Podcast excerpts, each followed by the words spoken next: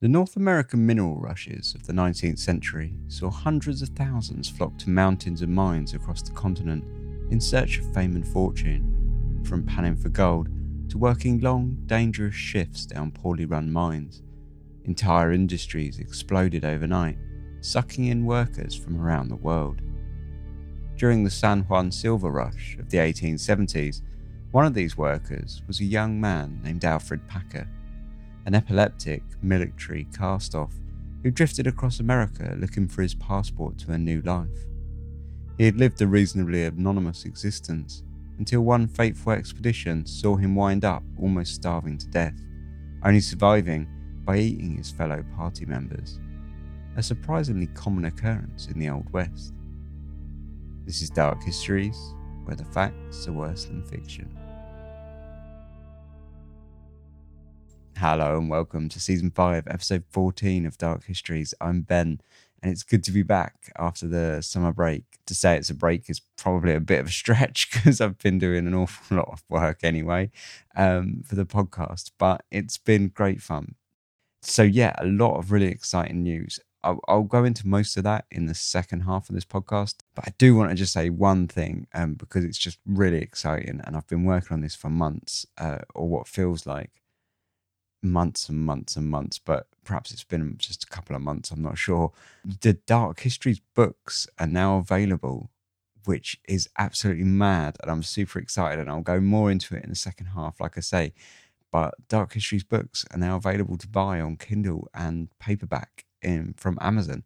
From wherever you are in the world, they're available globally, which is super exciting. But I'll go into much more about that in the second half. For now, let's just jump into this week's episode, which is The Many Confessions of Alfred Packer. In 1848, James Marshall, a carpenter turned farmer, struck gold in California during the construction of a sawmill along the American River near the small town of Coloma, 175 miles northeast of San Francisco, nestled in the Sierra Nevada foothills. It was the touch paper that would signal the start of what would eventually become one of the greatest migrations in American history, the California Gold Rush. In one year between 1848 and 1849, the non native population of California grew from less than 1,000 to just over 100,000, and by the end of the rush, it was over three times that. Entire towns would spring up from nowhere or would become evacuated and left for dead as their populations moved on to more adventurous climes. The whole country is now moving on the mines. Monterey, San Francisco, Sonoma, San Jose, and Santa Cruz are emptied of their male population. A stranger coming here would suppose he had arrived amongst a race of women. The amount of money that the gold rush introduced into the American economy was so great that it acted as a lightning shot to reinvigorate an economy that in previous years been struggling. By the mid 1850s, more than £750,000 of gold would be extracted from the California mountains, with the total net worth of over $2 billion. People from across North America, as well as from abroad, flocked to the area, accelerating its ascension to statehood. At the same time, the impact on the native population was essentially genocidal and the population numbers of natives plummeted as quickly as the non native population grew. Those that weren't drawn by the gold directly sought a second, more entrepreneurial route by opening saloons, hotels, and general goods stores as small mining towns were quickly established and grown overnight. For people with carts and livestock, freight services were established to cart tools and equipment between the outposts. Services, shops, saloons, and hotels were quickly erected. Ironically, for most choosing this path, the profits were far greater than for the majority of prospectors who sought their riches in gold. The promise of wealth and fortune was a tempting dream for many, but none more so than the lost and the downtrodden. It was a chance for the misfits to strike it rich in a land that was barely policed due to the location of many of the camps and gain an even footing with the wealthiest in the nation. As such, many of the miners and prospectors that flocked into the area were of questionable character. Some came to seek money in the mines, whilst others simply came to con those that were lucky enough to strike it rich out of their newfound wealth. With camps so far out of the reach of the law and a demographic of those not necessarily aligned with stellar moral choices, crime and violence was common as drinking and gambling fueled an edgy population. In literature, the camps, hamlets, and small fledgling towns were all gold dust and gunsmoke and served as the birthplace of much of the myth that persists today of the old American West. By the mid 1850s, the rush had moved on. What had started with simple tools had turned into a fully fledged industrial mining industry, and the promise of riches for the unestablished dwindled sharply.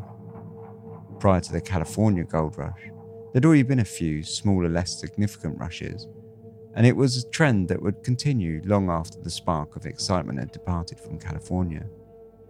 The second half of the 19th century saw dozens of gold and silver rushes take place across the country, though none would be quite as significant on a social scale. They were often just as lucrative for those lucky enough to strike it rich, and the industrial businesses that often funded the prospectors who kicked off many events. Following the rushes, a certain breed of person drifted across the country, chasing the dream of what they might find in the next mountain or in the next mine. An entire industry grew up around it as men and women hopped from one mining job to another, state to state, chasing the rumours and the saloon talk. Like so many that had flocked into California in the early 1850s, these drifters were thrill seekers, frontiersmen, outlaws, gamblers, con artists, thieves, cast offs, and misfits. One such man was Alfred Packer, a man who fit many of these roles, but would eventually become known for far worse. Born in 1842 in Allegheny County, Pennsylvania, Alfred Packer was one of eight children born to James and Esther Packer. Shortly after Alfred's birth, the family relocated to LaGrange, Indiana, where James worked as a cabinet maker. Very little else is known about the Packer family during Alfred's upbringing, aside from the fact that his father was an active member of the local Methodist Episcopal Society, probably along with most of the other locals. During his early teens, Alfred, who was still illiterate, was apprenticed to a leather worker and shoemaker. It was around about this same time that he also began showing symptoms of epilepsy where he began suffering from frequent, debilitating fits. Despite this condition, he still enlisted to fight in the Civil War after its outbreak in 1861 when he was 19 years old, joining the 16th Regiment of the US Infantry in Winona, Minnesota. Shortly after signing up, he carried out the standard six month stint in Camp Thomas in Columbus, Ohio, where new recruits were trained before shipping out to Camp Douglas in Chicago, Illinois. The camp was a pretty rough station for a new recruit, built a few hundred yards from the shores of Lake Michigan and named after the property owner who supplied the land for it to be built upon. It was a permanent prisoner of war camp for Confederate soldiers, and conditions were poor at best, with the mortality rate of the prisoners standing around 1 in 7. The site was chosen due to its convenience, placing the prison nearby to a railroad for inbound transport. However, the harsh weather conditions of the region did nothing to help alleviate what was already an area with no sewer and generally poor sanitation, standing it with no chance to serve what quickly became an overcrowded swamp like barracks. Diarrhea, bronchitis, measles, mumps, and smallpox tore through the camp, and by the end of the Civil War, the outpost had claimed more lives from the Confederacy than any battlefield. Fortunately, for Packer, his stint at Camp Douglas was not to last overly long. By Christmas of 1862, he was given early discharge on the grounds of disability, citing his frequent seizures as making him unfit to serve. Undeterred, Packer re enlisted with L Company of the 8th Regiment in the Iowa Cavalry. With this group, he was quickly transferred to Tennessee, where he played his part during the Battle of Nashville. The fighting was fierce, large scale, and drove on for two days straight, with the ultimate result falling on the side of the Union after the retreat of the Confederate armies. Shortly after the fighting, Packer was docked $2.50 of his wages for plundering the citizens of Nashville, a common pastime that followed most victories throughout the Civil War. despite plunder and pillaging being officially barred. The Battle of Nashville was the beginning and end of the conflict for Packer, who, following the end of the fighting, was once again discharged on grounds of disability. Before his discharge, he'd spent 60 days in a medical bed. His bouts of fits were so bad at the time that his discharge papers stated he was suffering with fits as often as two and three times every 48 hours. After his second discharge, Alfred Packer took to drifting through the Midwest working as a trapper, hunter, occasional leather worker, and wilderness guide until he wound up in the West in the state of Colorado, like so many others before him, prospecting for gold and working as a miner. It wasn't long before Packer was introduced to the dangers of the profession when he wound up losing two of the fingers on his left hand following a mining accident and suffered several bouts of lead poisoning.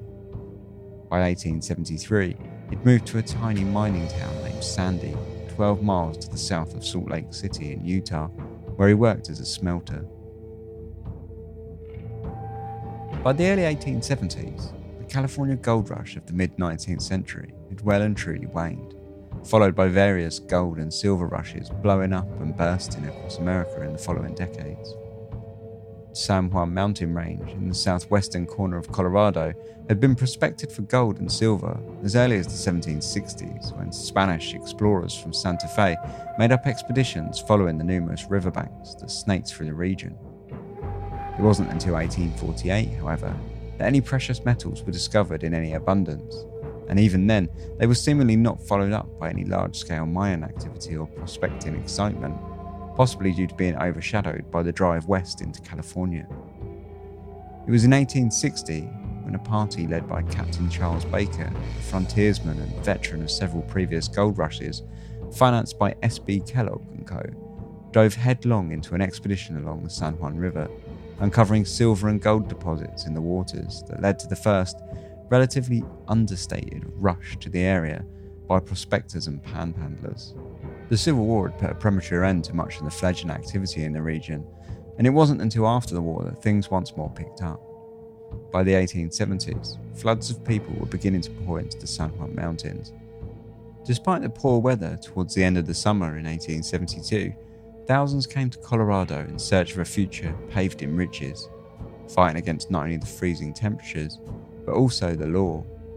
Officially speaking, the winter months in the San Juans were off limit since the establishment of the Kit Carson Treaty in 1868 between the United States government and the native Ute Indians who had lived in the area for centuries. Before the treaty, the increased traffic within a broad area of Colorado, previously deemed unsuitable for Anglo American settlement, but now suspected to be rich in mineral deposits, had seen the boundaries of an earlier friendship treaty between white miners and the Ute Indians severely strained. In efforts to broker peace and secure future access to the mineral rich mountains, the 1868 treaty saw a large portion of the Utes' ancestral land handed over to the United States government in exchange for 15 million acres of undisturbed hunting grounds and a $30,000 per year allowance in clothing, blankets, and farming equipment, along with $30,000 per year in beef, mutton, wheat, flour, beans, and potatoes. Ute children were also expected to attend white schools as part of the bargain. With the rush to find silver, however, the treaty was thrown into immediate jeopardy as prospectors and miners, buoyed with their divine right to ownership, flocked onto the reservation. The Utes compromised, allowing access to the land during the summer months with no permanent homes or structures allowed to be built. The compromise was a sincere effort, but eventually, in 1873, a more robust deal was brokered that saw the Utes giving up another 4 million acres of silver rich lands for an additional $25,000 a year in equipment and livestock. It was a timely deal, as the spring of 1873 had seen miners' camps spring up across the Colorado mountain ranges before the snow had even melted.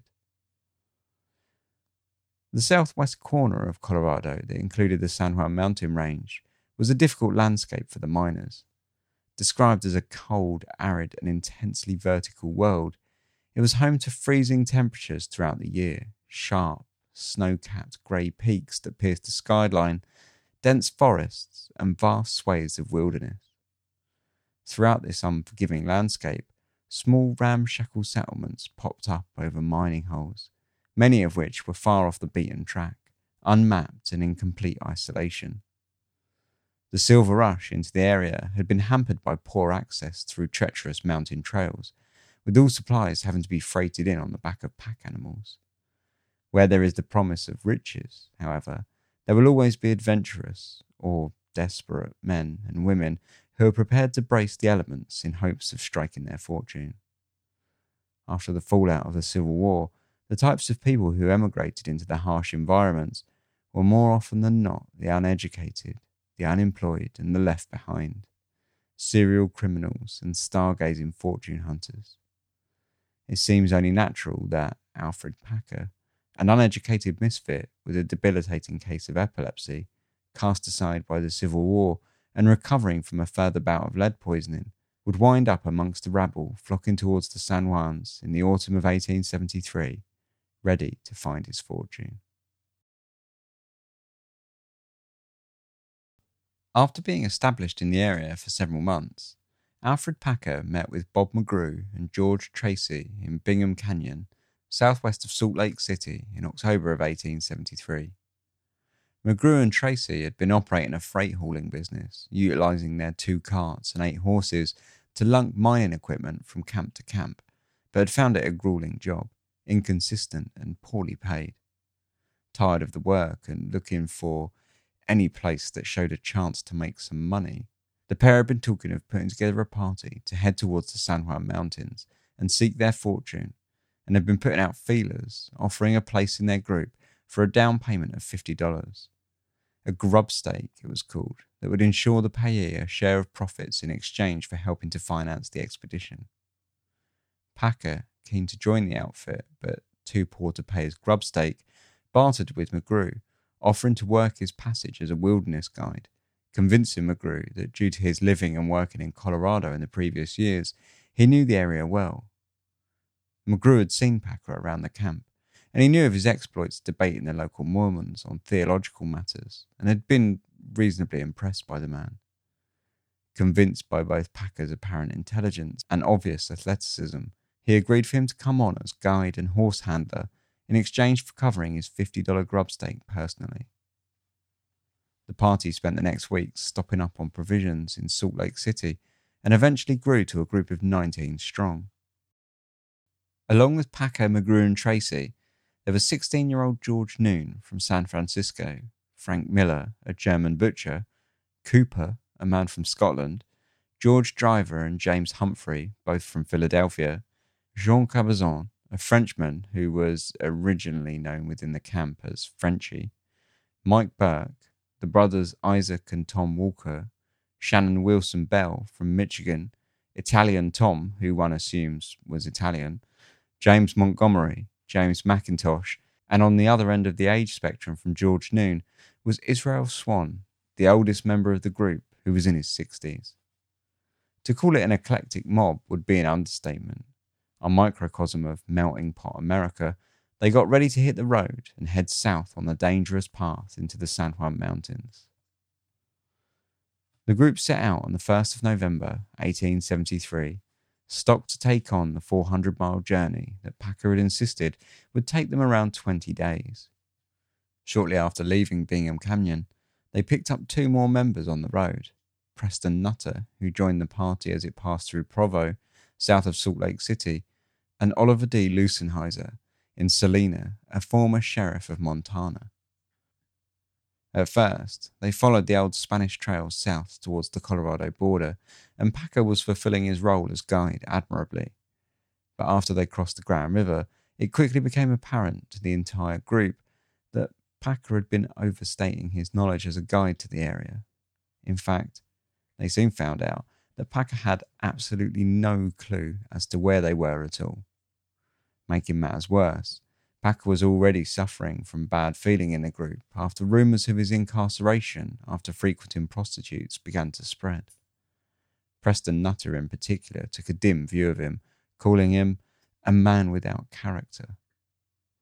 The group quickly turned against him, labelling him as a petty thief and accusing him of hogging all the rations, which were already running low. McGrew was the only member of the group to stand behind Packer. He shared his wagon with Packer at night and felt sorry for him after assisting him through several fits. During one fit, early on in the journey, Packer had fallen into the fire, and McGrew was the only member of the group who even tried to help him. Packer's epilepsy drew the ire of some of the other members, who saw it as an inconvenience, and they told McGrew that, it being his choice to accept Packer on the trip, it fell to him to look after him too. Whether or not Packer was ashamed or frightened of his epilepsy, or maybe after being thrown out of the army twice already, he just feared abandonment, or for some other reason entirely, Packer told McGrew after his first fit on the road that it was the first time in his life that he had suffered such an attack. After that, he had fits almost daily throughout the journey. He had them repeatedly. In the daytime, I could tell when they were coming on, as he would glare into the fire with an insane stare from which nothing could attract him. At such times, I'd catch him, lay him down, and hold him until he came out of the fit. Due to the fitting, the spreading rumours, and the growing lack of faith in his abilities as a guide, Packer spent most of his time throughout the journey on the edges of the group, doing most things alone and not mixing with anyone. In fairness to the rest of the group, Packer wasn't exactly helping his situation by casually asking the other members when he did speak to them what their financial situation was. Even if he had been asking in a way of conversation, it was probably not the best topic for a man most of the group regarded as a thief. As they moved further and further from Salt Lake City, the terrain became increasingly difficult to traverse. River crossings saw the wagons having to be emptied, dismantled, carried across on crudely built rafts, and then put back together on the other side. As the snow fell increasingly heavy, the group's progress became increasingly slow. Eventually, losing faith in Packer's navigational skill set entirely, Nutter and Lustenheiser began scouting the trail ahead of the wagons on horseback, as well as hiring transient Indian guides for days at a time who were headed in the same direction as the group. By January, tensions had risen fairly high.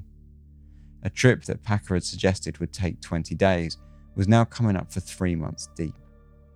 Constant snow was agitating members and making hunting increasingly difficult, and both had led to a severe lack of rations.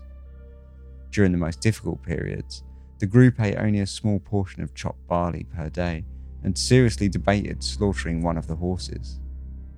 On January the 25th, just as the situation was reaching its bleakest, the group found themselves surrounded by Ute Indians.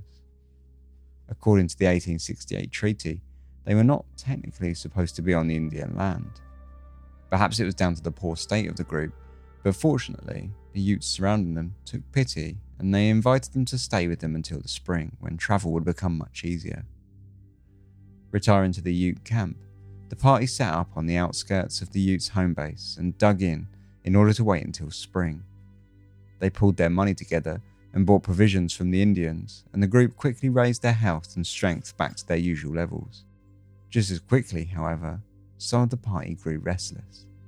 A week after settling outside of the Ute camp, Lusenheiser Walkers, Burke, and Driver left the group on foot, heading back out into the wilderness towards Cow Camp, a government run livestock camp 80 miles to the east of the Ute camp.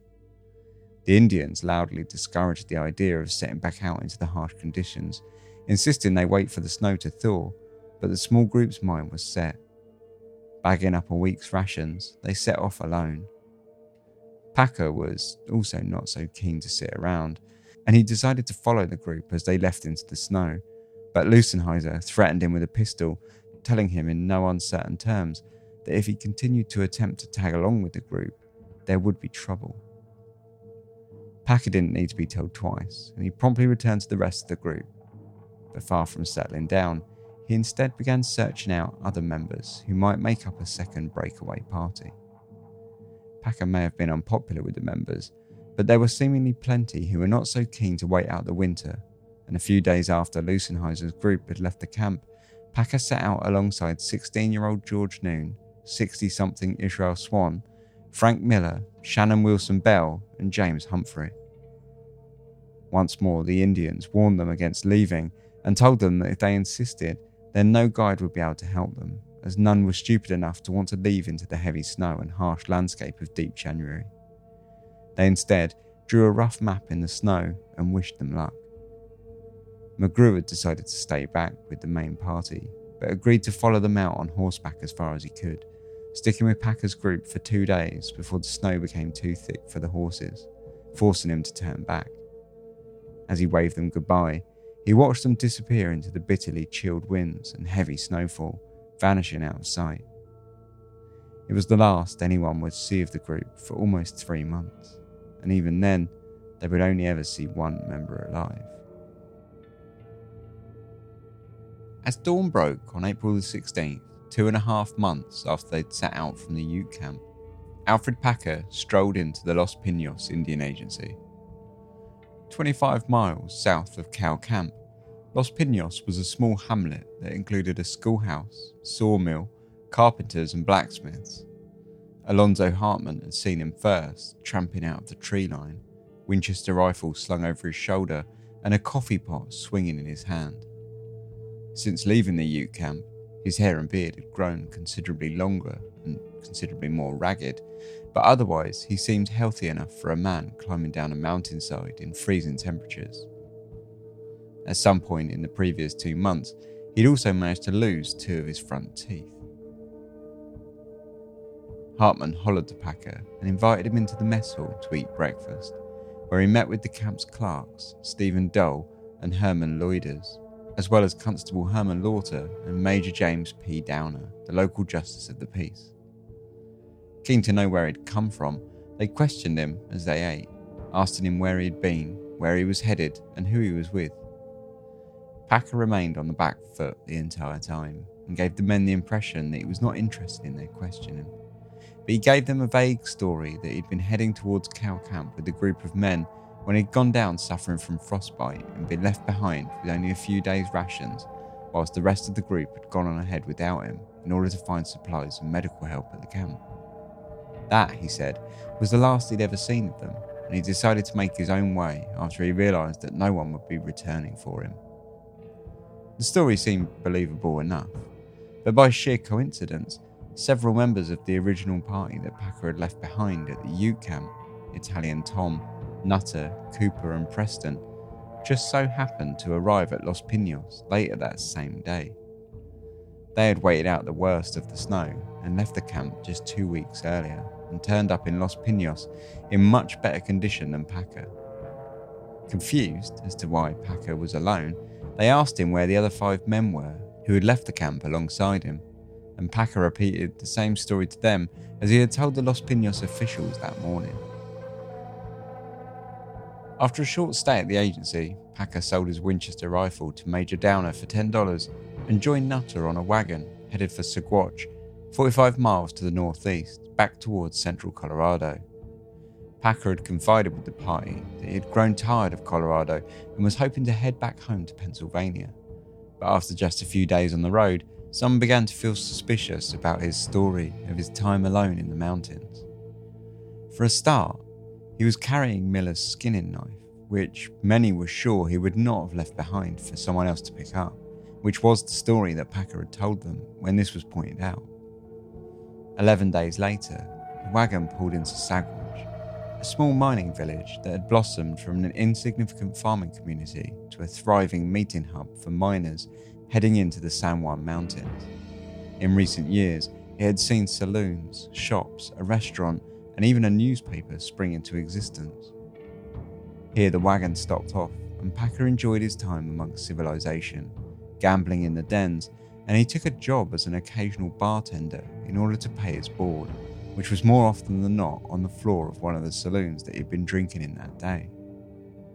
The wagon also met with the rest of the members of the original party, who had also turned back from the mountains, all except, of course, the five that had left with Packer who still no one had seen. As the original members grew in number and Packer spent more and more money gambling and drinking, rumours and suspicion quickly began to stir. Packer had told everyone that he'd always been broke. He'd been broke before they had left Salt Lake City originally and had only sold a single rifle as far as they were aware. Yet here he was in Saguache, living it up in varying states of drunkenness. A week later, having had his fun, Packer bought a new pair of shoes, a shirt, two pairs of overalls, a tin of tobacco, a horse, and a bridle for a grand total of $78.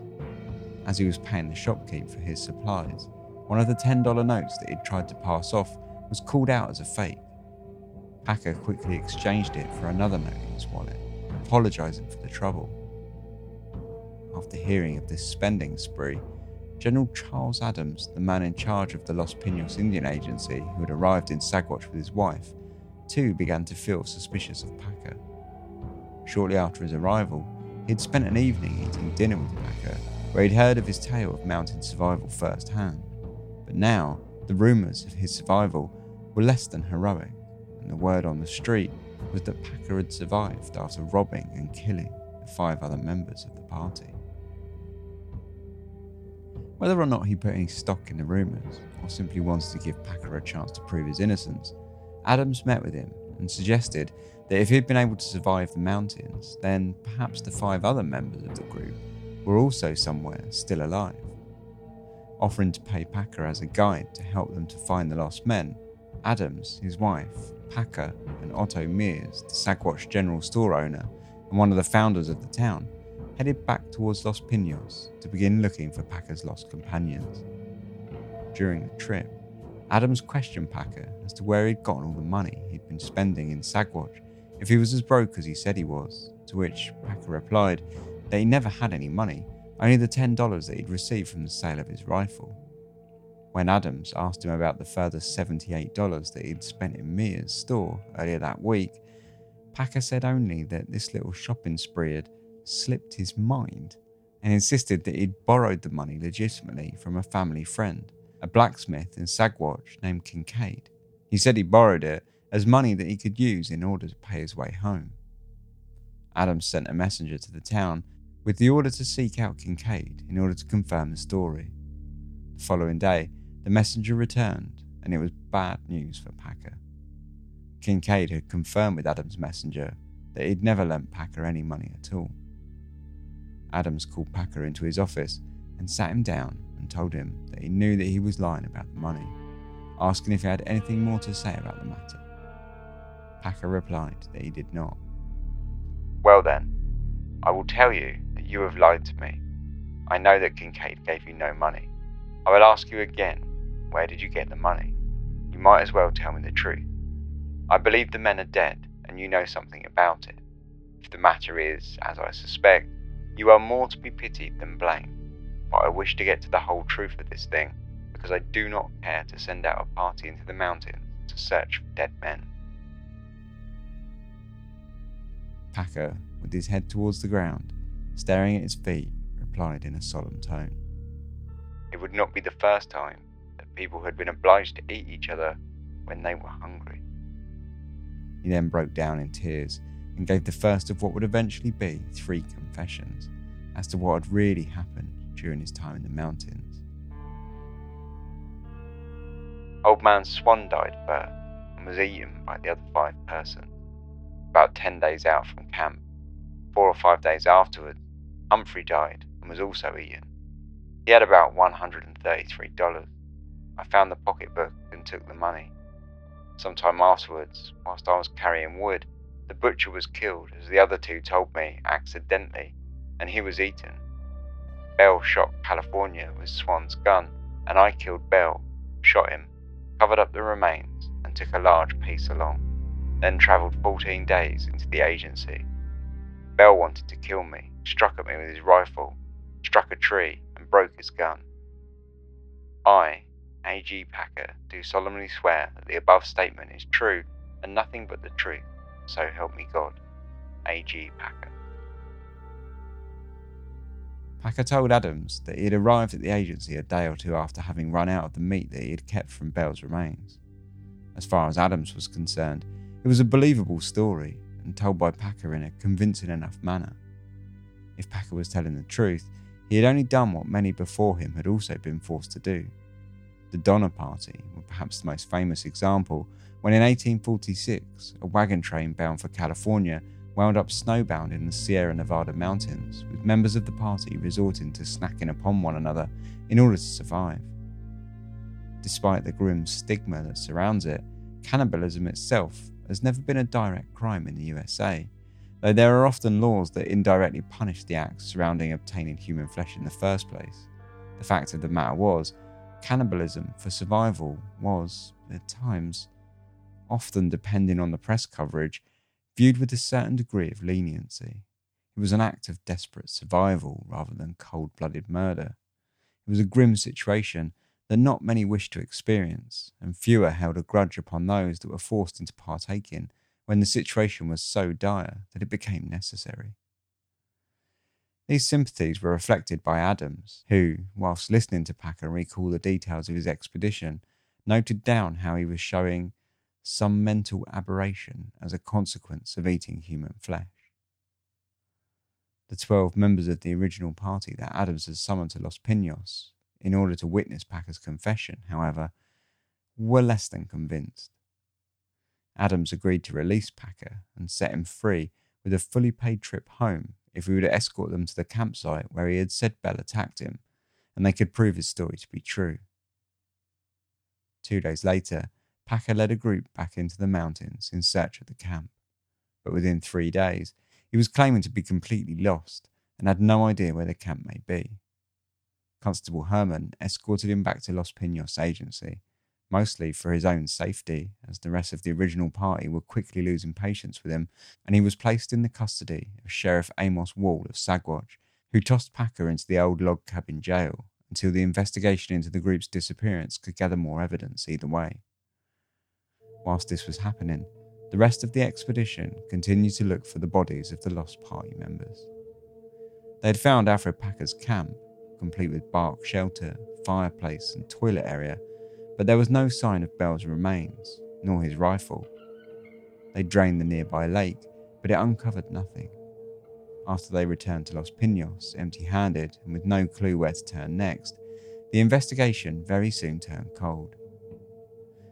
This was quite a problem for Saguache officials, who were still holding Packer on the public's money.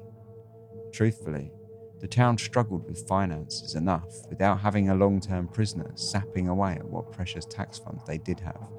And so, with no evidence to hold him on and one eye on the books, Otto Mears and John Lawrence colluded to let Packer go free. It was a move which quickly became back to bite them, as just two weeks later, on the 20th of August, the bodies of the five missing were found by Harper's Weekly artist John A. Randolph whilst out on a jaunt through the mountains.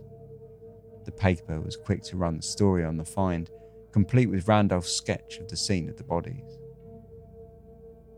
Mr. John A. Randolph, an artist who was out on a sketching tour, was startled one afternoon by coming suddenly across the remains of five human beings. They were lying in a gloomy, secluded spot densely shaded by tall trees near the bank of the Gunnison River. Marks of violence on each body indicated that a most terrible crime had been committed here. The bodies lay within a few feet of each other in their blankets and clothes. There had been no attempt to conceal the remains, no guns or camping utensils were found with them, nor a trace of any boots or shoes. The feet were heavily bandaged with blankets, which they had torn up for that purpose.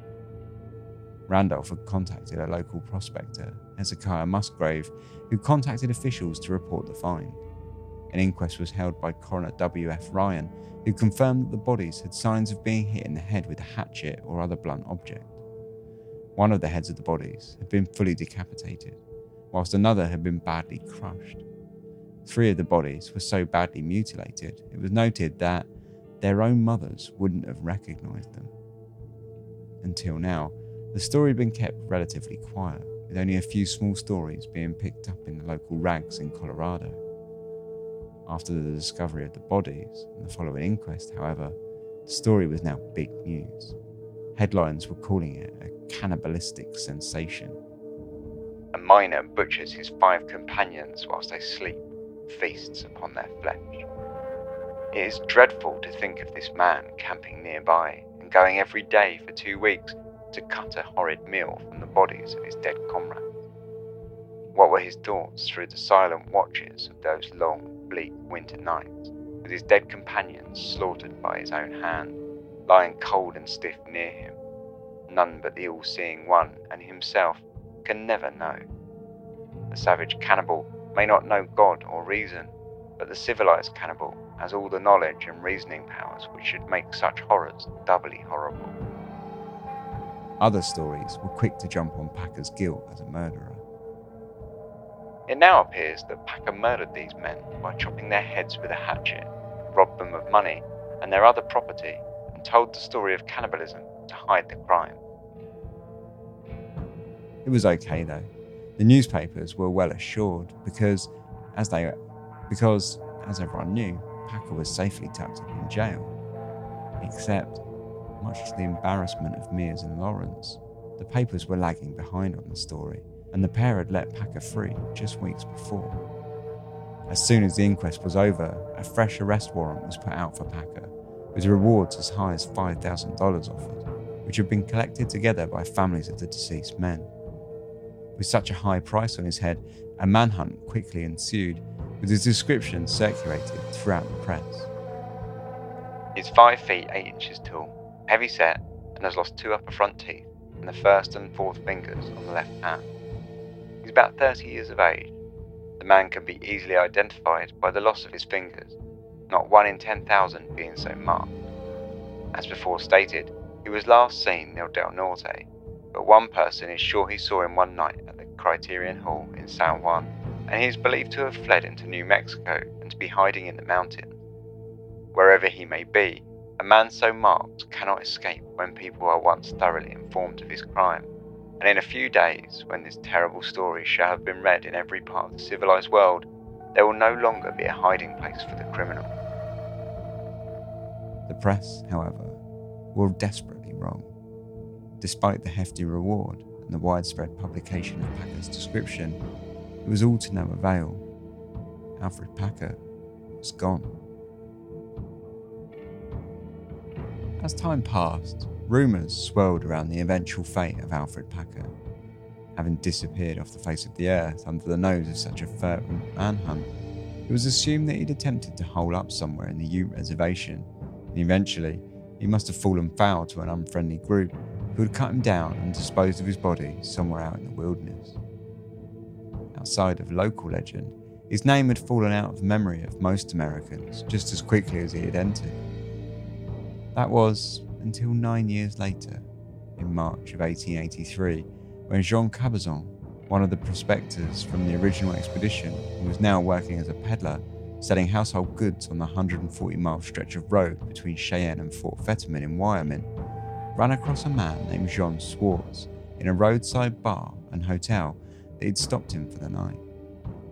Overhearing the man talking loudly in the bar, Cabazon felt sure that he recognized the voice, and he introduced himself to him, who clearly not recognizing Cabazon, introduced himself as Schwartz. That evening, he told the Frenchman over a few drinks that he'd been prospecting in nearby Warm Spring Canyon with the father son partnership. Cabazon left the bar that night, convinced the man was not Schwartz at all, but was in fact the long lost Alfred Packer, wearing a crudely fitting denture to repair his front two teeth. The next day, he went straight to the deputy sheriff, Malcolm Campbell, to report his suspicion, who, upon hearing Cabazon's story, contacted Sheriff Louis Miller, asking for advice on how to proceed. The reply took a week to arrive, but when it did, the advice given was to arrest the man at once. As it turned out, for a man you might think would want to be keeping a low profile, Schwartz, aka Packer, had been taken in by Deputy Sheriff Campbell two months prior after he'd threatened a waiter with a gun for being too slow to bring him a glass of water. He had only been released after the waiter had decided not to press charges. Deputy Sheriff Campbell found Packer in a cabin 30 miles outside of town where he'd been living for some months. Annoyed with himself for being taken in so easily, he told Campbell, That's the first time in 20 years I didn't have my gun on. If I had, you fellows never could have taken. But arrested him they had, and he was taken to an old decommissioned military guardhouse in Fort Fetterman, and a guard was placed outside his cell until the 14th of March when he was escorted to Cheyenne Jail. Speaking to the press, he freely admitted his real name was Alfred Packer, but stated he had no idea what the charge was against him. As one might expect, his arrest had caused no small amount of excitement in the press, and within days, copies of his identification photo, clearly showing his missing teeth and fingers, were circulating in the streets for a dollar apiece. Packer's next stop was Denver, where he was escorted by train. On the journey, he was reunited with General Charles Adams from the Los Pinos Agency. Appearing to relax around the familiar face, Packer told him that he'd been drifting around through Arizona, Nevada, Montana, and finally Wyoming. He also confessed to being scared by the mobs of people who came to catch a glimpse of him during his transport, and he promised Adams he would give him a second, true and complete confession once the general could escort him safely to a Denver prison cell. Arriving at Denver Union Station, Packer and Adams fought through a crowd over a thousand strong. But just as Adams had promised, Packer did eventually arrive in his cell safe and sound. Summoning Deputy Marshal Cantrill to act as a witness, Packer then commenced in giving Adams his second statement. I, Alfred Packer, desire to make true and voluntary statement in regards to the occurrences in southern Colorado during the winter of 1873 to 1874. I wish to make it to General Adams because I have made one once before about the same matter. We had about seven days of food for one man. We travelled two or three days, and it came a storm. We came to a mountain, crossed a gulch, and came onto another mountain. Found the snow so deep, had to follow the mountain on the top and on about the fourth day, we had about a pint of flour left. We followed the mountain until we came to the main range. Do not remember how many days we were travelling then, about ten days, living on rosebuds and pine gum, and some of the men were crying and praying. Then we came over the main range. We camped twice on a stream which runs into a big lake, the second time just above the lake. The next morning we crossed the lake, cut holes into the ice to catch fish, there were no fish, so we tried to catch snails. The ice was thin, so some broke through. We crossed the lake and went into groves of timber. All the men crying, and one of them was angry. Swan asked me to go up and find out whether I could see someone from the mountain. I took the gun and went up the hill, found a gulch and came onto another mountain, found a big rosebush with buds sticking through the snow, but could see nothing but snow all around. I was a kind of guide for them, but I didn't know the mountains from that side. When I came back to camp after being gone nearly all day, I found the red-headed man, Bell, who acted crazy in the morning, sitting near the fire roasting a piece of meat which he had cut out of the leg of the German butcher. The latter's body was lying in the furthest, off from the fire down the stream. His skull was crushed in with the hatchet. The other three men were lying near the fire. They were cut in the forehead with the hatchet some had two, some had three cuts. I came within a rod of the fire, where the man saw me. He got up with his hatchet towards me, and when I shot him sideways through the belly, he fell on his face. The hatchet fell forwards. I grabbed it and hit him in the top of the head. I camped that night at the fire, sat up all night. The next morning, I followed my tracks up the mountain, but I could not make it. The snow was too deep, and I came back. I went sideways into a piece of pine timber, set up two sticks, and covered it with pine boughs, and then made a shelter about three feet high. This was my camp until I came out. I went back to the fire, covered the men up, and fetched to the camp the piece of meat that was near the fire. I made a new fire near my camp and cooked the piece of meat and ate it. I tried to get away every day, but could not, so I lived off the flesh of these men. The bigger part of the sixty days I was out. Then the snow began to have a crust, and I started out up at the creek to a place where a big slide seemed to come down the mountain of yellowish clay. There I started to get up, but got my feet wet, and having only a piece of blanket around them, I froze my feet under the toes, and I camped before I reached the top of the hill, making a fire on top of a log, and on two logs close together, and I camped there. I cooked some of the flesh and carried it with me for food. I carried one blanket, there was seventy dollars amongst the men. I fetched it out with me, and one gun. The red headed man had a fifty dollar bill in his pocket, and all the others together had only $20. I had $20 myself. If there was any more money in the outfit, I did not know of it, and it remains there. At the last camp, just before I reached the agency, I ate my last pieces of meat. This meat I cooked at the camp before I started out and put it into a bag and carried the bag with me. I could not eat but a little at a time. When I went out with the party to search for the bodies, we came to the mountains overlooking the stream, but I did not want to take them further. I did not want to go back to the camp myself. If I had stood in that vicinity longer, I would have taken you right to the place. But they advised me to go away. When I was at the sheriff in Saguache, I was passed a key made out of a penknife blade with which I could unlock the iron. I went to Arkansas and worked all summer for John Gill, 18 miles below Pueblo. Then I rented Gilbert's ranch still further down, put in a crop of corn, sold it to John Gill, and went to Arizona. I, Alpaca, of my own free will and voluntary do swear that the above statement is true, the whole truth, and nothing but the truth. So help me God. When Adams finished taking the statement, he asked him why there were so many discrepancies with the first confession that he had taken nine years before. In response, Packer admitted to having struggled at the time. He'd not been himself, he said, he was not responsible for anything he had said previously concerning the expedition. Packer's murder trial was launched on Thursday, the 5th of April, 1883. With such a lack of evidence, the prosecution decided to only charge him for the murder of Israel Swan, bargaining that the murder of an elderly man would be the most damning in the eyes of the jury. It all got off to a rocky start when Packer's defense lawyer, Aaron Himes, attempted to get the case thrown out on a technicality, as the indictment read State of Colorado. But in 1874, when the crime was purported to have taken place, Colorado was still only a territory rather than a full blown state. The indictment was probably amended, but Himes came again, this time pointing out that the statute the prosecution was using to try Packer was instated after the crime, with the statute it was replacing having already been thrown out.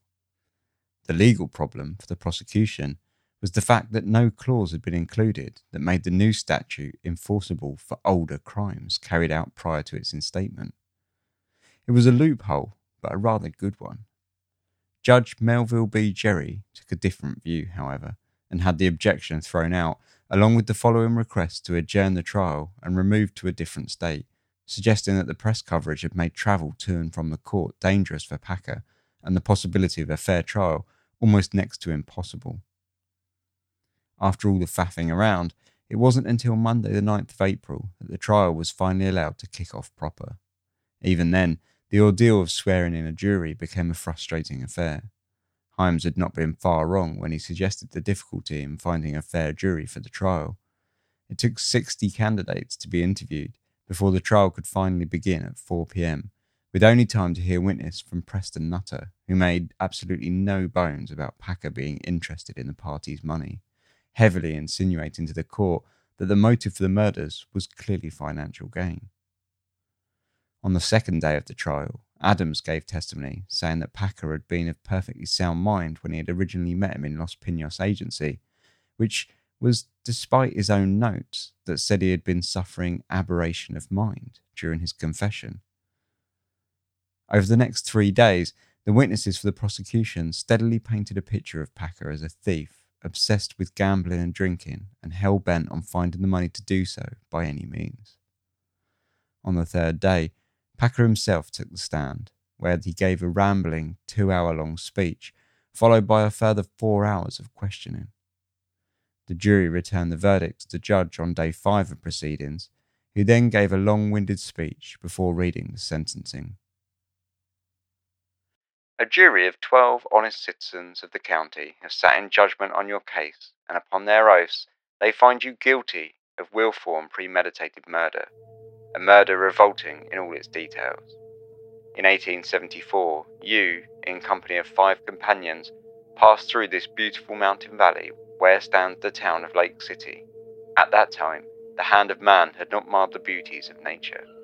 The picture was fresh from the hands of the great artist who created it. You and your companions camped at the base of a grand old mountain in sight of the place you now stand, on the banks of a stream as pure and beautiful as ever was traced by the finger of God upon the bosom of the earth. Your every surrounding was calculated to impress upon your heart and nature the omnipotence of the deity and the helplessness of your own feeble life. In this goodly favoured spot, you conceived your murderous design. You and your victims had a weary march, and when the shadows of the mountain fell upon your little party, and night drew her sable curtain around you, your unsuspecting victims lay on the ground and were soon lost in the sleep of the weary. And when thus, sweetly unconscious of danger from any quarter, and particularly from you, their trusted companion, you cruelly and brutally slew them all. Whether your murderous hand was guided by the misty light of the moon or the flickering blaze of the campfire, you only can tell. No eyes saw the bloody deed performed. No ear save your own caught the groans of your dying victims. You then and there robbed the living of life, and then robbed the dead of the reward of honest toil, which they had accumulated. At least, so say the jury. To other sickening details of your crime I will not refer. Silence is kindness. I do not say things to harrow your soul, for I know you have drunk the cup of bitterness to its very dregs, and wherever you have gone, the sting of your conscience and the goadings of remorse have been an avenging nemesis which have followed your every turn in life, and painted afresh for your contemplation the picture of the past. I say these things to impress upon your mind the awful solemnity of your situation and the impending doom which you cannot avert. Be not deceived, God is not mocked. For whatsoever a man soweth, that shall he also reap. You, Alfred Packer, sowed the wind, you must now reap the whirlwind. The judgment of this court is that you be removed from hence to the jail of Hinsdale County, and there confined until the 19th day of May, AD 1883, and that on said 19th day of May 1883 you be taken from thence by the Sheriff of Hinsdale County to a place of execution prepared for this purpose, at some point within the corporate limits of the town of Lake City, in the said county of Hinsdale, and between the hours of 10 a.m and 3 pm of said day, you, then and there, by said sheriff, be hung by the neck until you are dead, dead, dead, and may God have mercy upon your soul. Despite the press fervour before the trial, the mood suddenly shifted now justice had been seen to have been carried out. With Packer firmly locked up in jail awaiting his execution, talk instead turned to desperation having driven him insane whilst fury turned to pity. It was also pointed out that whilst the evidence was enough for the jury to have made their conclusions, it was all entirely circumstantial. The wave of good feeling that began to break throughout the editorials, however, was not to last, as shortly after the sentencing, Himes took the decision to appeal based on the original mess up with the change of legislature which meant no one was able to be convicted of murder at any point between the years of 1870 to 1881. Though the judge may have overlooked the loophole in the trial, the appeals court found it much more difficult, and Himes won Packer a second trial, quickly turning the positivity in the editorials straight into bitterness. Rather than pity, many were now calling for mob justice, and police were forced to move Packer to Gunnison Jail under the cover of darkness for his own safety. Whilst Packer awaited his new trial date, he was visited by hundreds, if not thousands, of visitors keen to see the human hyena, as he was now being called in the press. Packer even made a decent trade of crafting small trinkets and selling them to the ogling tourists. The second trial began on Monday, August the 2nd, this time seeing Packer charged with five counts of manslaughter. Once again, his plea was not guilty, and it took another four days for the jury to pass verdict, this time convicting him on all five counts.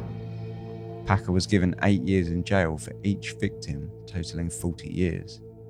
It was the longest prison sentence ever handed out in an American court, but nevertheless, the papers were not happy at all, suggesting Packer had gotten away with murder and calling the sentence lenient.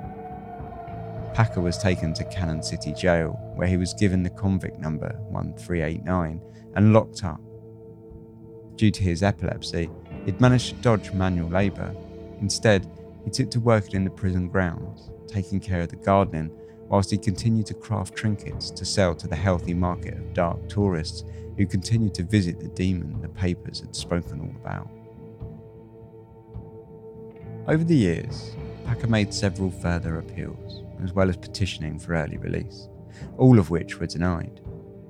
Eventually, after it was claimed that his mental condition was worsening due to his long term suffering of constant epileptic fits, public opinion did slowly begin to soften. The myths of the Old West had grown more and more distant, and the stories became more and more romanticised. Once again, people began to see Packer as a victim of circumstance, a troubled survivor who had only done what he had had to in order to survive. After all, it was life on the frontier. In 1897, upon request of long term friend Dwayne Hatch, Packer wrote a lengthy letter which the men hoped would be enough to persuade prospective signees to put their name to a petition for Packer's parole. Differing from his first two confessions, it was essentially what amounted to a third confession. Packer was, of course, playing to an audience, and as such, it toned down some of the more grisly details and painted a narrative of a doomed expedition he had been lucky to survive, but only after suffering a terrible cost. In leaving, we were deficient in supplies for the entire journey. This matter can hardly be attributed to either myself or anyone else of the party of 21. For the agreement was that the men who owned the teams were to furnish our sustenance. But unfortunately, our supplies were exhausted by the time that we reached the Green River, at the head of the Colorado. And now, my kind friend, let me impress upon you the painful fact that thus early in our journey we were suffering most terrible from the pangs of hunger. For about five days we had been surviving on horse feed, which was chopped barley. Now I returned to my own party, which composed six men, myself included, there being two trials into the agency about one week after Lussenheiser's party left, we took the upper trail for the purpose of reaching the same destination. We were also on foot and carried what provisions we could in blankets. After nine days, our provisions were entirely exhausted. The snow being deep, we were compelled to keep on top of the divide in order to travel at all, and these divides led to the top of the Rocky Mountains. Our matches had all been used, and we were carrying our fire in an old coffee pot. Three or four days after our provisions were all consumed, we took our moccasins, which were made of rawhide, and cooked them and, of course, ate them. Our suffering at this time was most intense, such, in fact, that the inexperienced cannot imagine. We could not retrace our steps, for our trail was entirely drifted over. In places, the snow had been blown away from patches of wild rose bushes, and we were gathering the buds from these bushes, stewing them and eating them. In following these divides, we soon gained the tip of the Rocky Mountains, and the snow being blown away from the top of the mountain, and our feet encased in pieces of blankets, we were enabled to travel along steadily. Now, my friend, you can imagine our condition, on top of the mountains, with nothing to kill for food, and not even any of those rose bushes. Starvation had fastened its deathly talons upon us, and was slowly but most tortuously driving us into the state of imbecility. In fact, Bell, the strongest and most able bodied man of our party, had succumbed to the power of mental derangement and was causing the party to be very much afraid of him, as well as that which they felt to be the inevitable doom of each mentally. I am at a loss to fully express our feelings at this stage, but we consulted each other and concluded to come down off the mountain, for we could not tell whether we had passed the agency or not, it was either snowing or blowing constantly, and, as it happened, we descended to the lake fork of the Gunnison River. We camped one night just above the lake. In the morning, I ascended the mountain for the next purpose of ascertaining if there were any visible signs of civilization on the opposite side. The snow being very deep, it required the entire day to make this trip and return. As I neared the camp on my return, I was confronted by a terrible sight. As I came near, I saw no one but Bell. I spoke to him, and then, with the look of a terrible maniac, his eyes glaring and burning fearfully, he grabbed a hatchet and started for me, whereupon I raised my Winchester and shot him. The report from the rifle did not arouse the camp, so I hastened to the campfire and found my comrades dead. Can you imagine my situation? My companions dead and I left alone, surrounded by the midnight horrors of starvation as well as those of utter isolation. My body weak, My mind acted upon it in such an awful manner that the greatest wonder is that I ever returned to a rational condition. In looking about, I saw a piece of flesh on the fire which Bell had cut from Miller's leg. I took this flesh from the fire and lay it to one side, after which I covered the bodies of my dead comrades. I remained here with them during the night. In the morning, I moved about a thousand yards below, where there was a grove of pine trees. I distinctly remember of taking a piece of the flesh and boiling it in a tin cup. I also know that I became sick and suffered most terribly.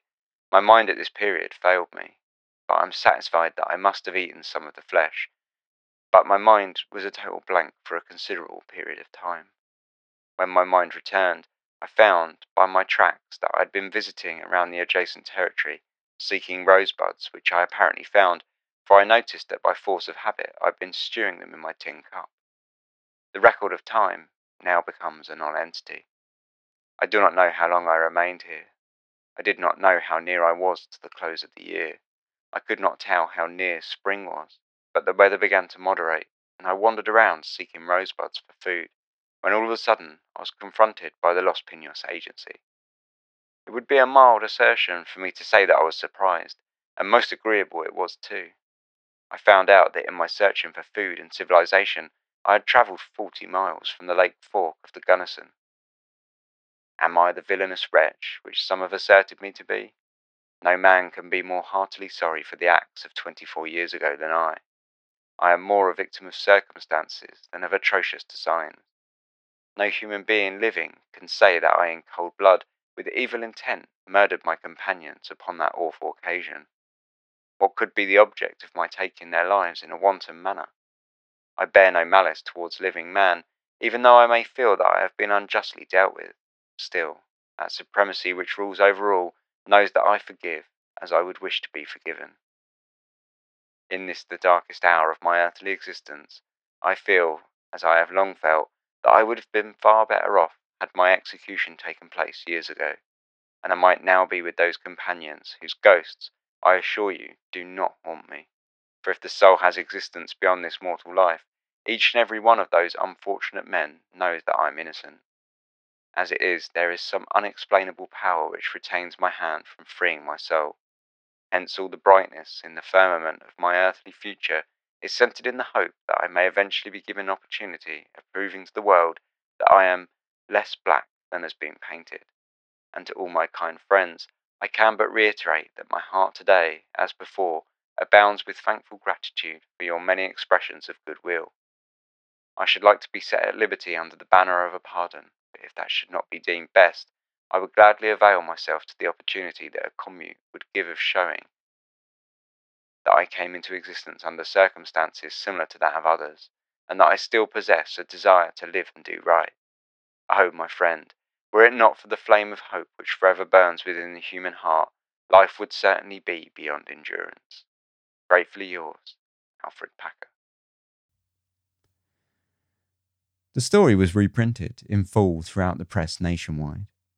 Many of the pieces displayed sympathy with Packer, but bizarrely claimed the most humane course of action was to leave him in prison for his own safety. The world outside of the prison walls, they reckoned, would treat him as a freak and an outsider, and he would never be able to shake the stigma of having eaten human flesh. Notably, for the first time in the life of the case, there were headlines that used the words alleged cannibal and alleged murderer. Nevertheless, the petition failed, and once more, Packer's pardon plea was once more rejected. Over the years, this pattern continued. At times, high profile reporters became involved, campaigning for his release. But it wasn't until January of 1901, after he had served 18 of his 40 years, that Packer was finally pardoned by Governor Charles S. Thomas, who signed the paperwork as his last official act at the end of his last day in office Packer released. He has been in prison 17 years on fearful charges. He ate man flesh, but he was starving in the wild mountains, and people say he was justified.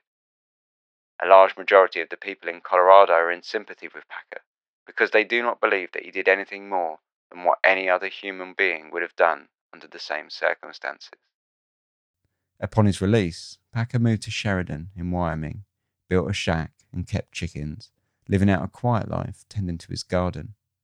He passed away six years later on Wednesday, the 23rd of April, 1907.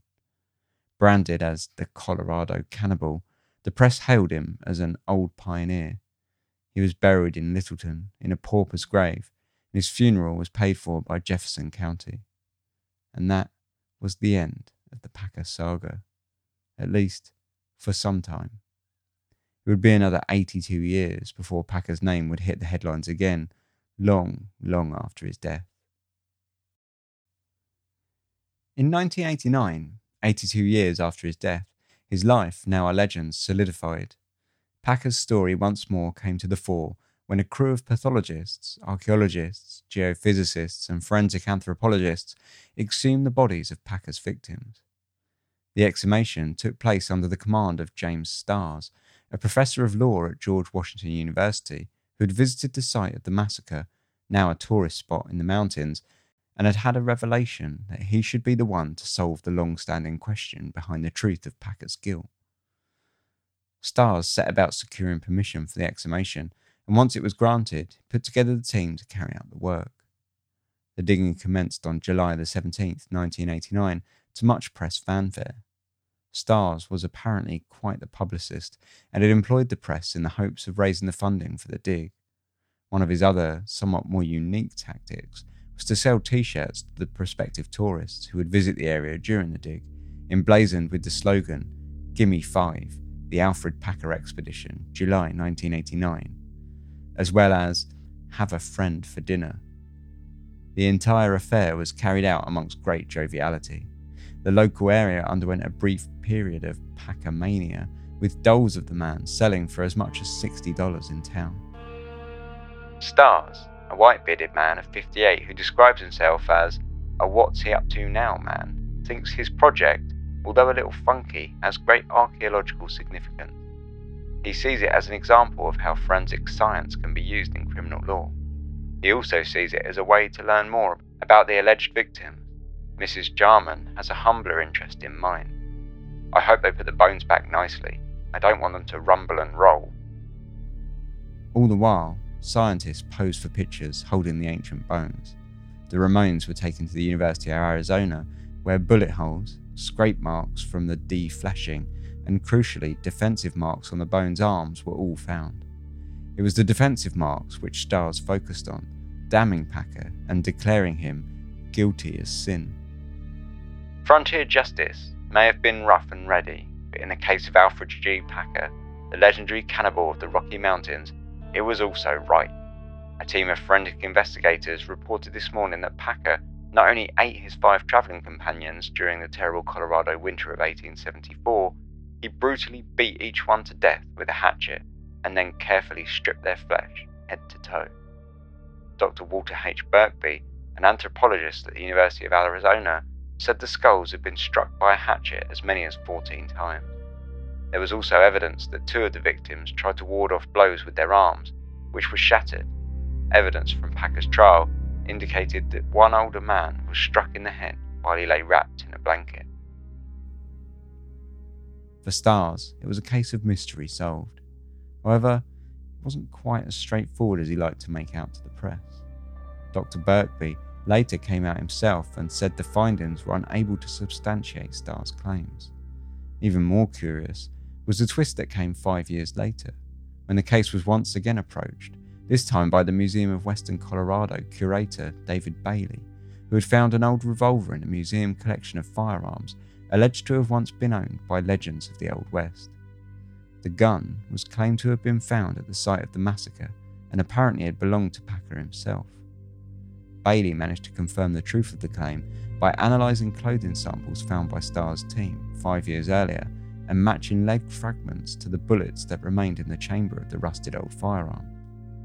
The bullet hole found in Bell's pelvis during the exhumation, said Bailey, proved that he had been shot in defence, as did the fact that bullets still remained in the gun itself. Once again, despite the claims of Bailey's, things were not quite matching up. First and foremost, that the only gun Packer ever spoke of owning and shooting was a rifle and not a revolver, and several members of the Starrs team disputed Bailey's claims about the remains.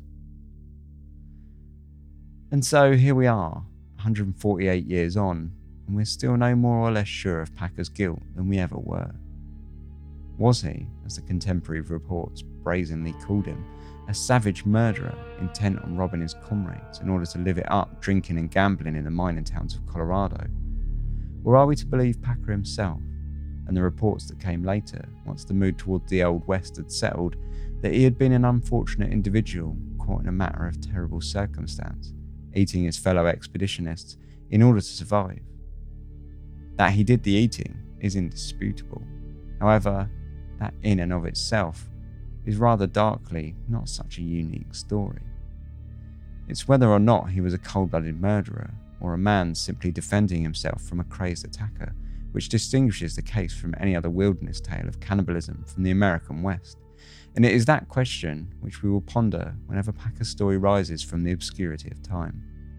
Was he the demon, the human hyena, or Colorado cannibal? Or simply Alfred Packer, a chicken farmer with a tortured past.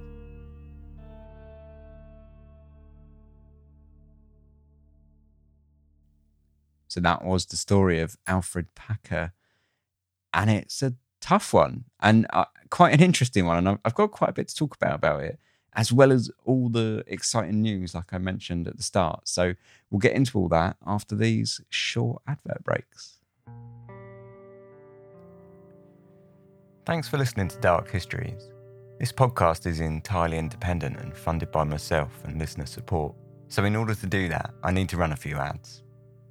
Our long-time advertising partner is Audible, and the reason I've stuck with them for so long is that they offer a service that I actually use and enjoy myself.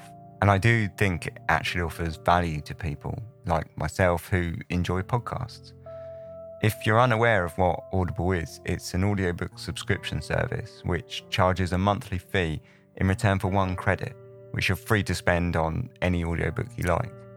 The catalogue is huge, multilingual, and covers everything from fiction to series of lectures.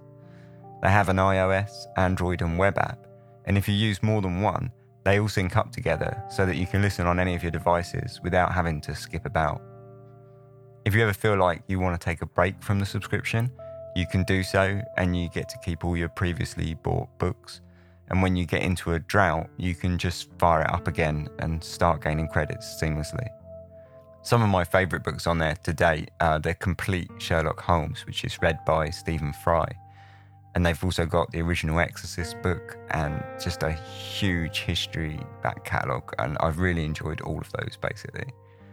So if this sounds like something you might be interested in, head over to audible.com forward slash dark histories, and that's dark histories all one word. And you can start a free trial that offers a monthly subscription with one free credit so that you can instantly pick an audiobook of your choice. If at the end of the trial you feel like it's not really for you, you can just cancel it and it's cost you nothing and you get to keep your free book. So once again, that's audible.com forward slash dark histories or you can find the link in the show notes. So, earlier I mentioned listener support, and there are a ton of ways that you can get involved and support Dark Histories. The main way is to become a Patreon patron. If you listen to a lot of podcasts, I'm sure you're familiar by now, but for those not so much, Patreon is a way to make a monthly pledge in return for some small perks.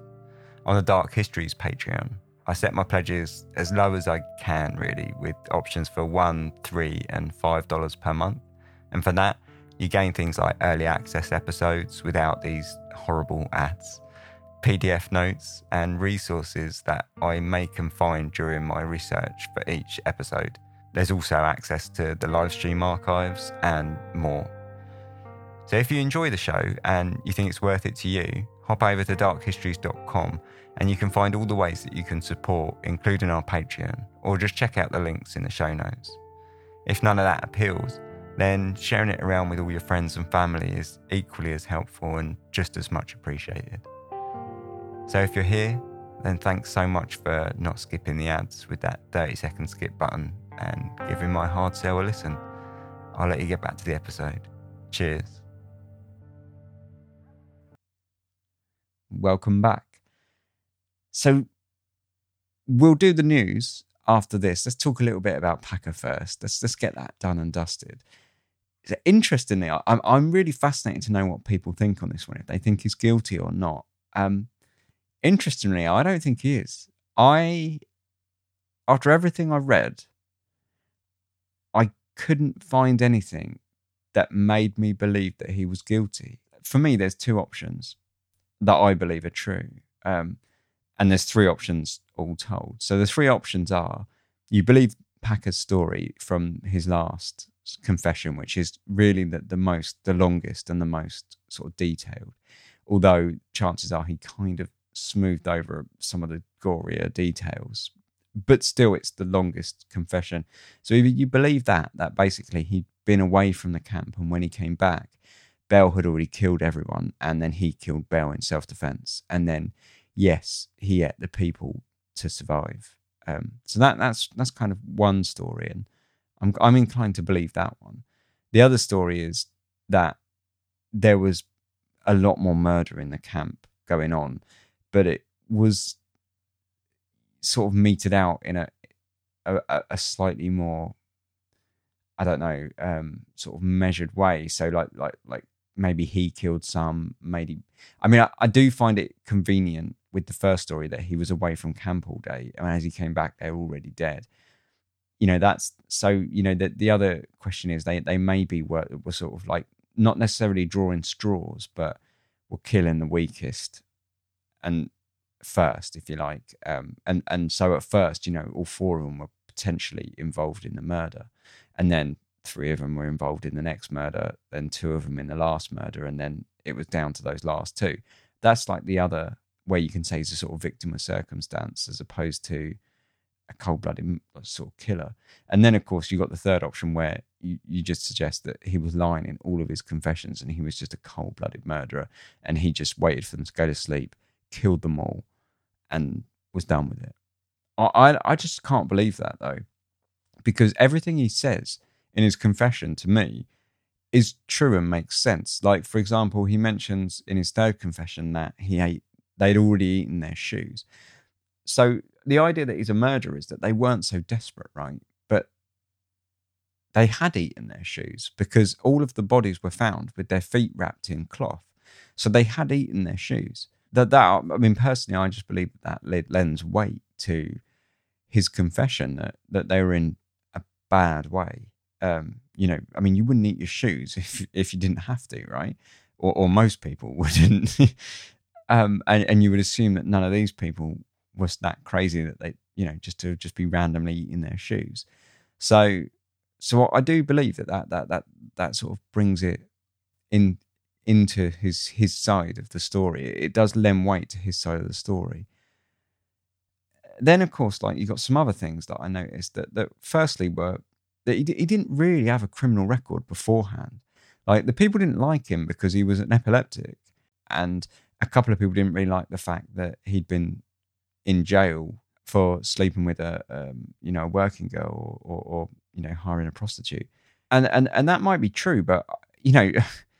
I mean, that's going to be true of like 90% of the men in, in his situation at the time. I'm sure hiring a woman for the night was probably not that out of character. I, I, I can't see. I, I, mean, I'm not, you know, this is me going on a hunch. I, am not sort of I haven't sort of gone looked at figures for this, but I'm fairly confident that that would be true. That that would be a high percentage of the men out there, like the prospectors and the miners and that, would have been paying to sleep with women. So you know that's his only criminal record. He doesn't have a criminal record for thievery or anything like that before any of this happened. So the fact that they suggested he was a thief, I don't think is you know really based on anything other than the fact that they didn't really like him.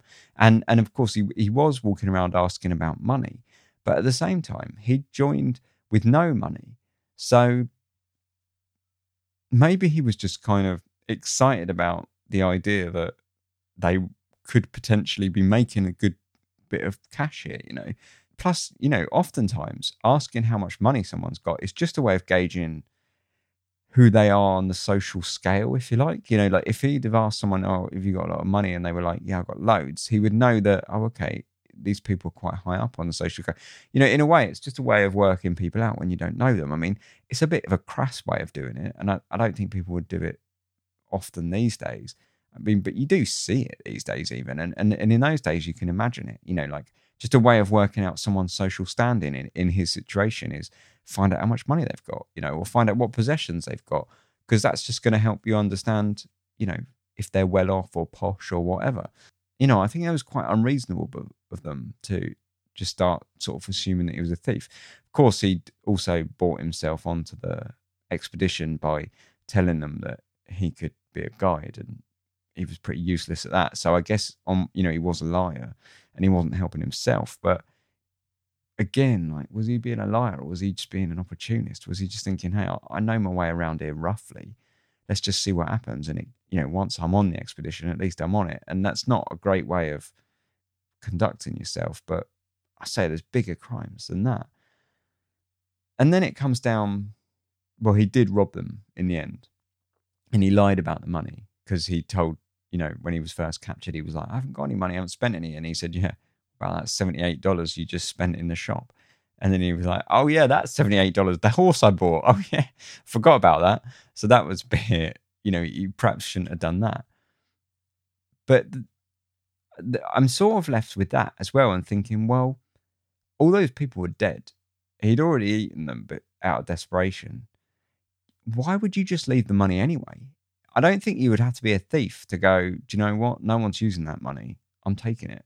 He was already in a situation that was so dire that he was having to eat his expedition mates. Whether or not he killed them, we can put that to one side for a second. But he was already starving enough that he was eating human flesh.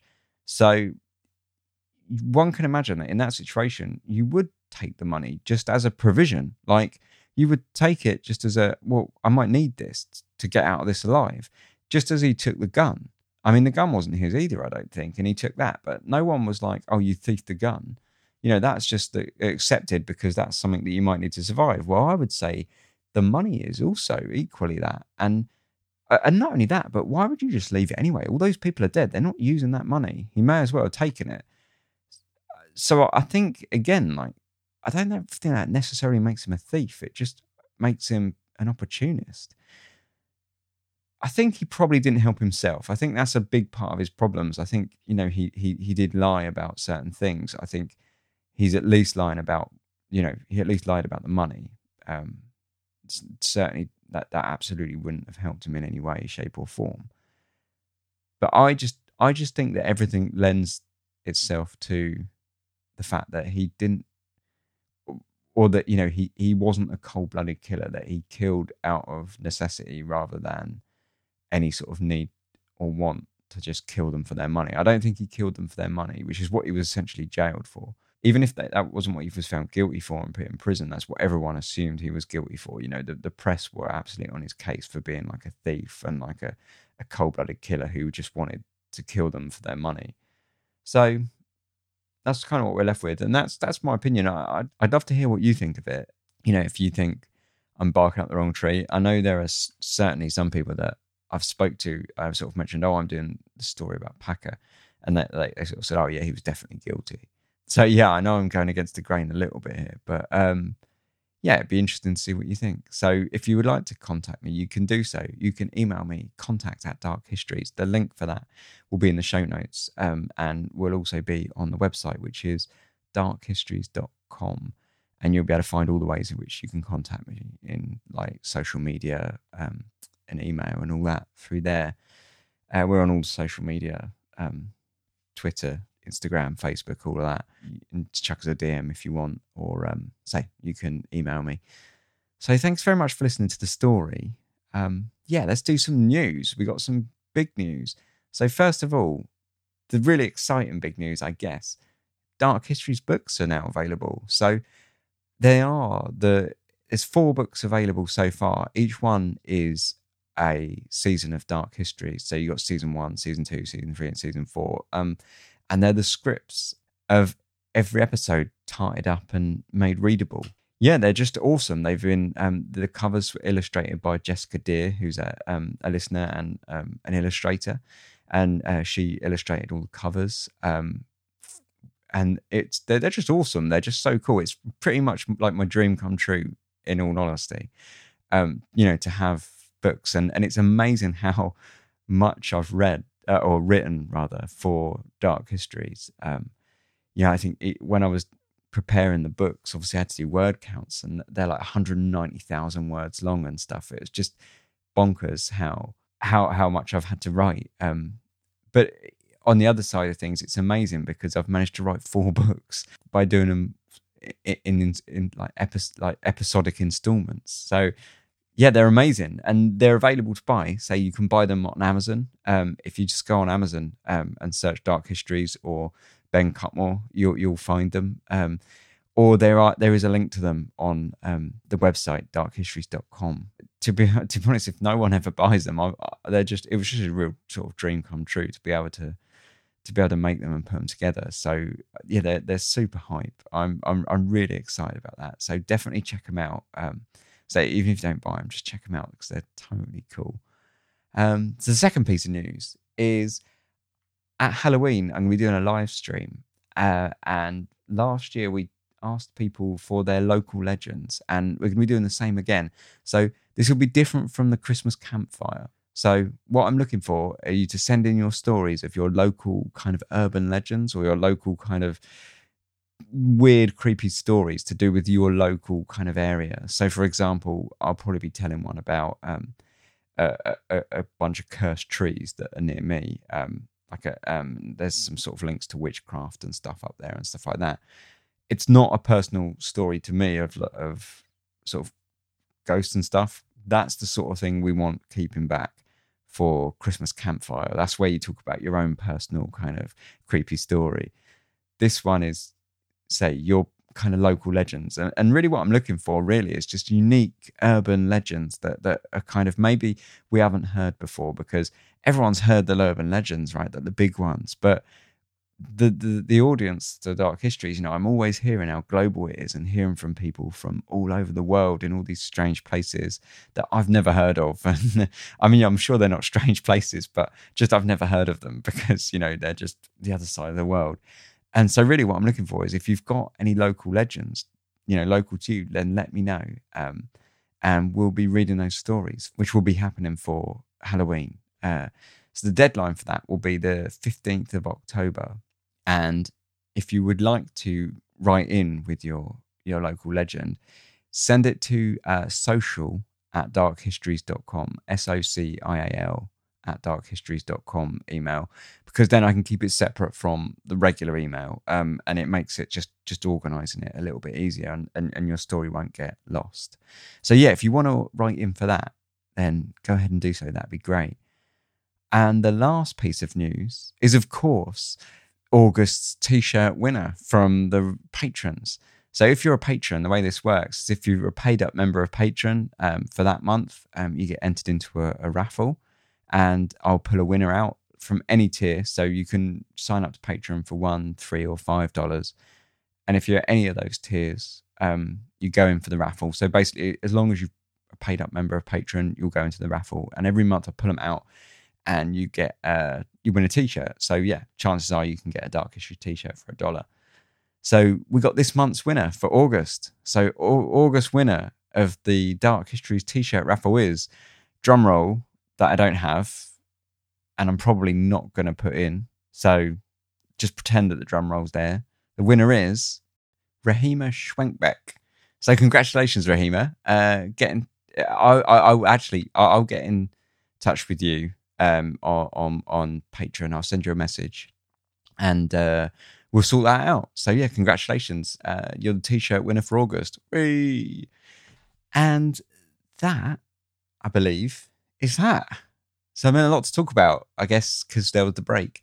But yeah, it's been good to be back. Um, thank you very much for listening, as always.